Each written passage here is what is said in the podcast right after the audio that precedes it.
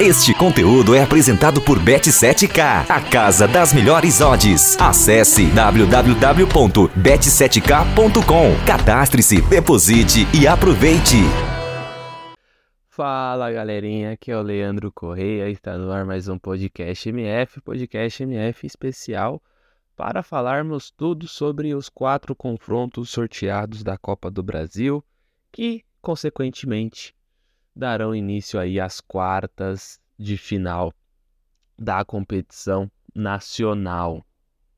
Então vamos já de forma bem objetiva e resumida falarmos desses quatro confrontos e projetarmos né, minimamente é, o, o que poderá acontecer dentro dos parâmetros que temos hoje. Vale lembrar, o jogo não será na semana que vem, não será nos próximos dias. Então, até os confrontos, muitas coisas podem acontecer contusões, jogadores voltando de lesão, enfim, até mesmo, né, alguns contextos ali referente a técnicos, a jogadores principais, estando em boa ou má fase, então muitas coisas podem acontecer, mas de qualquer forma vamos fazer uma análise né, atual de cada equipe e, consequentemente, falarmos dos confrontos. Primeiramente, vamos falar do primeiro confronto né, vamos usar a ordem cronológica dos confrontos que foram sorteados. Então, o primeiro confronto que foi sorteado na tarde desta terça-feira para falarmos dos jogos da Copa do Brasil foi Corinthians e América Mineiro. E aí é um confronto que está muito né, na, na nossa memória, porque foi um confronto da última rodada do Campeonato Brasileiro, né, há alguns dias atrás, aí, mais precisamente no último sábado, onde o América Mineiro venceu por 2 a 0 Vale lembrar que o Corinthians deu uma poupada em alguns jogadores, priorizando o jogo desta quarta-feira diante do, do Independiente Del Valle, jogo muito importante para a equipe corintiana na Copa Libertadores. Caso perca, basicamente será eliminado, e caso vença, continuará mais vivo do que nunca aí eh, pelas oitavas de final da competição continental. Mas tratar, é, mas se tratando de um jogo eliminatório que será daqui a algumas semanas, aí, por mais que o América Mineiro tenha vencido o último jogo, o Corinthians é o grande favorito. É um favoritismo que eu vou elencar aqui numa porcentagem, para mim é 55 a 45. Não coloco uma, um favoritismo muito alto porque o Corinthians está muito mal. O Corinthians, apesar das duas vitórias nos últimos dois jogos em seu estádio, pelo Campeonato Brasileiro e, consequentemente, também pela é, pela Copa do Brasil que deu a vaga a estar né, né, nessa, nesse sorteio para a disputa das quartas de final, o Corinthians ainda é uma equipe muito frágil de, é, fora de casa. Né? O Luxemburgo ainda não conseguiu vencer fora de casa, tem mais derrotas do que empate longe, do, longe de, de Itaquera. E dessas derrotas, muitas delas a partir de 2 a 0 né? Foi 2 a 0 agora com o América Mineiro, já havia sido 3 a 0 contra a equipe do Botafogo, também perdeu por 1 a 0 com a equipe do Flamengo, ou seja, uma equipe que além de estar perdendo não, não marcou, tem esse detalhe, né? o Corinthians ainda não marcou fora de casa nessa era Luxemburgo, né? Teve empate 0 a 0 contra o Argentino Júnior, teve, né, essas três derrotas, enfim, então é uma campanha muito irregular ainda da equipe corintiana longe de casa. Então, por conta disso, podemos projetar um jogo bem difícil para o Corinthians no Independência, estádio lotado, um estádio onde o América joga muito bem, como jogou no último sábado. Só que o favoritismo do Corinthians cai muito quando ele joga em casa. E aí, né, temos né, o outro lado, né? Se por um lado o Corinthians com o Luxemburgo está muito mal fora de casa, por outro lado vem demonstrando uma melhora significativa dentro de casa. Começou perdendo pelo Del Valle, empatou com Fortaleza, empatou com São Paulo e venceu contra Fluminense e Atlético Mineiro, ou seja, em cinco jogos em casa, na era Luxemburgo, o Corinthians só perdeu um, venceu duas, empatou duas. Então, por conta disso, o Corinthians é o favorito, na minha opinião, para esse confronto, muito por conta do jogo, fora, do jogo dentro de casa. E aí na Neoquímica Arena, o Corinthians poderá fazer um, um, um papel muito positivo, como fez principalmente contra o Atlético Mineiro, e assim carimbar a sua vaga para as semifinais. E aí o segundo confronto que foi sorteado é contra é no duelo em Ah, só um detalhe, né? Corinthians e América Mineiro reeditam, né, a também é, oitavas de final da temporada de 2020, né? Vale lembrar, né? Em 2020 o Corinthians enfrentou o América nas oitavas, aí o América passou pelo Inter nas quartas e depois acabou caindo para o Palmeiras, que, que seria né, o campeão. Então, né, é um confronto conhecido, né, dentro dessa competição, né? Três anos atrás aí teve esse duelo. E um outro duelo que vem acontecendo em muitos mata-matas é o próximo duelo, que foi o segundo jogo sorteado, que foi o duelo entre é, Palmeiras e São Paulo. E aí, é um duelo muito conhecido pelos torcedores palmeirenses e são paulinos, porque recentemente é impressionante o, o quanto esse confronto vem sendo disputado. Entre paulistas, é sem dúvida nenhuma o confronto mais jogado nos últimos cinco anos. Porque nos últimos, necessariamente, especificamente de 2019 para cá, foram cinco mata-matas. Em 2019 tivemos o mata-mata em que o São Paulo é, elimina o Palmeiras e vai à final, que, havia, que perderia para o Corinthians.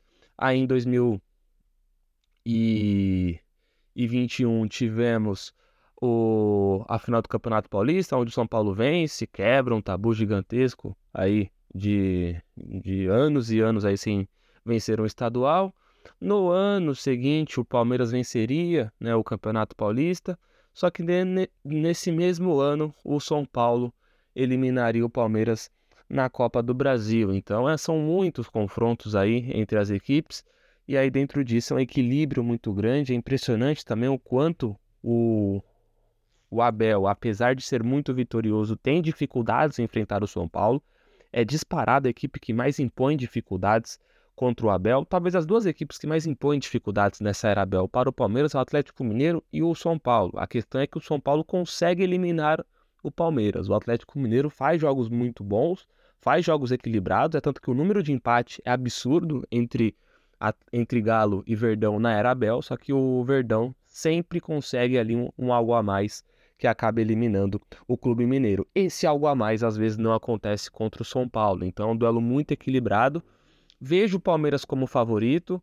O São Paulo vem de duas derrotas. Vamos ver se essas duas derrotas impactam negativamente na sequência da equipe, que vinha sendo muito bom né, nessa era Dorival, né? Se falávamos de era Lucha, de era é, Abel, temos também a era Dorival, que iniciou no mês passado e já tem muitos frutos aí a serem desfrutados justamente por conta de um bom rendimento defensivo dessa equipe do São Paulo e principalmente por uma regularidade de bons resultados. Vale lembrar, nos últimos dois jogos isso não aconteceu, mas vamos ter uma noção aí se realmente foi algo um ponto fora da curva mesmo de uma equipe que não vai conseguir ficar invicta por muito tempo, mas que manterá um, um, bom rendimento de resultados, apesar de uma vez ou outra acabar sendo derrotada, ou se aquele parâmetro na era Sene voltará na era Dorival com a equipe mais empatando e perdendo do que propriamente vencendo. Mas de qualquer forma, é o São Paulo que ainda temos algumas dúvidas, mas é um, é Palmeiras que temos muitas certezas. Apesar da eliminação na temporada passada, que também teve houve muitas muitas questões também da arbitragem, né? O lance do Caleri ali no pênalti que o Luciano acabou fazendo o gol. Tivemos um gol ali para o Palmeiras que poderia não ter sido anulado, enfim, teve muitas polêmicas, mas de qualquer forma, apesar do Palmeiras ter sido eliminado para o, para o São Paulo na temporada passada, eu vejo o Palmeiras favorito para essa temporada, da mesma forma que ele era na última, mesmo tendo sido eliminado. Então vejo, na porcentagem, vejo o Palmeiras 53 a 47% para o São Paulo por conta do contexto. É um Palmeiras que tem uma equipe melhor, é uma equipe mais entrosada, é um trabalho mais longevo do seu treinador, mas é sempre difícil enfrentar esse São Paulo, São Paulo que gosta de jogar contra o Palmeiras, São Paulo que sabe jogar contra esse Palmeiras. Então, é um jogo muito equilibrado, mas de qualquer forma, vamos ver o que irá acontecer, mas vejo o Palmeiras favorito. E lembrando, né, não conheci, não não de forma, né, é, ocasional, não não de forma esporádica, esses dois confrontos sendo sorteados primeiramente, primeiramente já indicam né, a possibilidade das semifinais. Então, o vencedor de Corinthians e América Mineiro enfrentará o vencedor de é, Palmeiras e São Paulo. Poderemos ter Majestoso, poderemos ter Derby, enfim, ou poderemos ter Paulistas versus Mineiros de novo, né? Já tivemos aí Corinthians Atlético Mineiro, já tivemos também. Não, e teremos, aliás, a, o jogo entre Corinthians e América Mineiro. Já tivemos Palmeiras e Tombense, então poderemos ter aí mais um confronto entre mineiros e paulistas, caso o Coelho consiga vencer o Timão. Do outro lado da chave, temos também confrontos bem interessantes. O terceiro confronto sorteado foi entre Grêmio e Bahia. Aí é um confronto muito equilibrado. Apesar do Grêmio dar a conotação de um favoritismo claro, não é bem assim. O Grêmio está jogando bem, o Grêmio está relativamente jogando bem, oscila muito. Contra o Cruzeiro, eliminou o Cruzeiro, mas o Cruzeiro fez um ótimo segundo tempo. Poderia tranquilamente ter feito um ou dois gols, mas acabou não fazendo nenhum.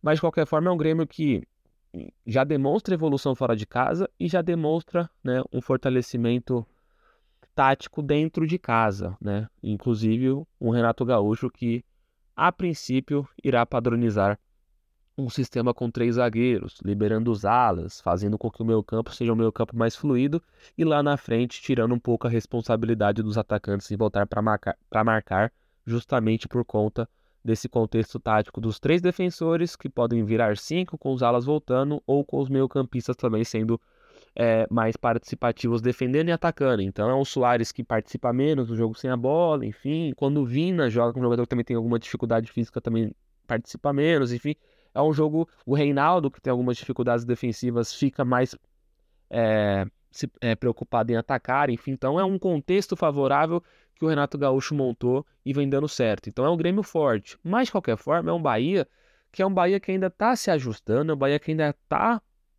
né, se adequando ao estilo do português Renato Paiva, mas é um Bahia que vem melhorando a cada semana. Um Bahia que busca um resultado contra o Santos. É, digo busca por conta que o jogo estava 0 a 0 e mesmo assim o Bahia estava buscando a vitória, a vitória, a vitória, se expondo, mesmo sabendo que o Santos fazendo um gol poderia o eliminá-lo, mas mesmo assim buscou 1 a 0 e aí teve aquela infelicidade do gol no final do Bruno Mezenga, mas de qualquer forma se classificou nos pênaltis.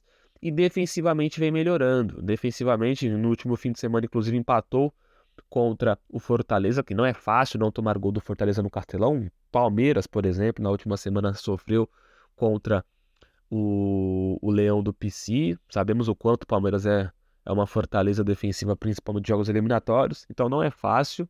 E o Bahia conseguiu segurar bem aí, fazendo até um jogo até podemos até caracterizar como melhor que a equipe do Fortaleza. Então, são duas equipes que vêm melhorando a cada semana, principalmente seu ímpeto tático. Vejo o, o Grêmio favorito, mas não coloco muito não. Aí eu coloco um 52 a 48, porque esse Grêmio demonstra ainda fragilidades. O Bahia também demonstra fragilidades. O Grêmio tem nomes mais mais impactantes individualmente, por isso que eu ainda coloco acima, sem falar do seu treinador. Mas de qualquer forma, é um Bahia que vem demonstrando um fortalecimento tático, uma evolução tática e que isso numa reta já quase que final de temporada é muito importante. Então, vejo o Bahia aí com muitas condições de se classificar, mas de qualquer forma, para esse parâmetro inicial, no dia mais exatamente 6 de junho, o Grêmio é o favorito, mas não, não ficaria surpreso se no dia do confronto do jogo de ida entre as equipes o Bahia chegasse ou melhor ou muito mais é, parelha ali ao que o Grêmio vem jogando. Então, um duelo bem interessante. E para fecharmos, mas não menos importante, mais uma vez Flamengo e Atlético Paranaense. Se falávamos que São Paulo e Palmeiras vêm se enfrentando muitas vezes, o que falar de Flamengo e Atlético Paranaense, que de 2019 para cá é, empilham confrontos decisivos, seja pela Copa do Brasil, que desde 2019 novamente teremos mais um confronto, ou até mesmo em competições continentais, como foi o caso aí da Libertadores de 2022, que foi a final, e também tivemos aí no jogo em fase de grupos lá em 2017. Então, o, da, da última década para cá, é impressionante como essas equipes se enfrentam. Foi final de Copa do Brasil em 2013. É, é chega a ser até uma rivalidade aí é, interestadual aí, uma das maiores aí recentemente. É que não há muita rivalidade, enfim, né, como temos entre Corinthians e Inter, como temos até entre Flamengo e Palmeiras, Flamengo Atlético Mineiro, Flamengo e Corinthians, mas Flamengo Atlético Paranaense é impressionante o quanto vem crescendo essa rivalidade por conta dessas partidas decisivas eliminatórias, seja ela em, em competições nacionais ou em competições internacionais. Flamengo favorito, por questões um pouco objetivas. É uma equipe tecnicamente melhor, é uma equipe que vem crescendo, vem de goleada, né? Vale lembrar, né? Está sendo gravado exatamente no momento em que o sorteio foi, foi realizado, 6 de junho. No dia 5 de junho, é, Flamengo 4 em cima do Vasco. Então, hoje é um Flamengo muito forte que vem evoluindo. E aí é muito importante as equipes que vêm evoluindo terem né, esse ênfase de favoritismo para essa Copa do Brasil, porque a tendência é essa evolução continuar. E aí chegando em julho, tendo muitas condições aí de garantirem a sua classificação.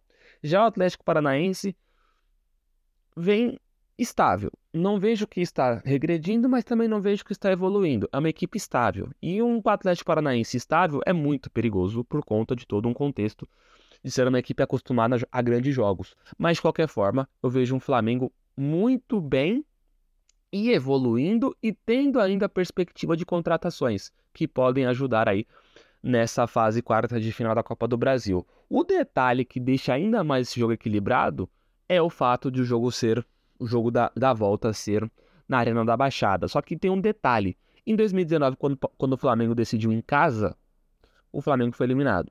Em 2021, quando o Flamengo decidiu em casa, o Flamengo foi eliminado. E em 2022, quando o Flamengo decidiu na Arena, o Flamengo se classificou. Então também tem esse outro aspecto. Quando o Flamengo decide em casa contra o Atlético, normalmente não costuma, recentemente aí pelo menos, ter muito sucesso. E quando o Atlético decidiu em casa, não prevaleceu tanto a sua força, tá certo que foi um outro contexto, um outro time, um outro técnico, mas de qualquer forma, né, pegando né, o retrospecto ali só para termos uma base, não temos aí uma confirmação de que o mandante do jogo da volta terá uma condição muito mais fácil de se classificar. Então, de qualquer forma, apesar né, desse asterisco do Atlético Paranaense decidir em casa, ainda vejo o Flamengo com favoritismo. Vejo também num, aspecto parecido com o que vi em Grêmio e Bahia.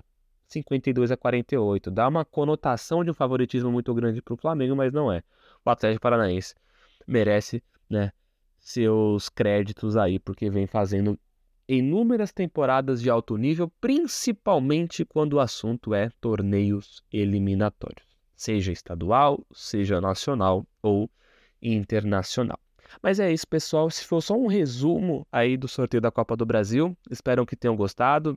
Deixem aí é, nos comentários é, os seus favoritos, os confrontos que vocês imaginam acontecerem já nas semifinais, como, como irão se classificar cada equipe desses confrontos, os placares dos jogos da ida, os placares dos jogos da volta, se haverá polêmicas, enfim, deixem aí todos os comentários referentes a esse sorteio da Copa do Brasil. Mas é isso, pessoal.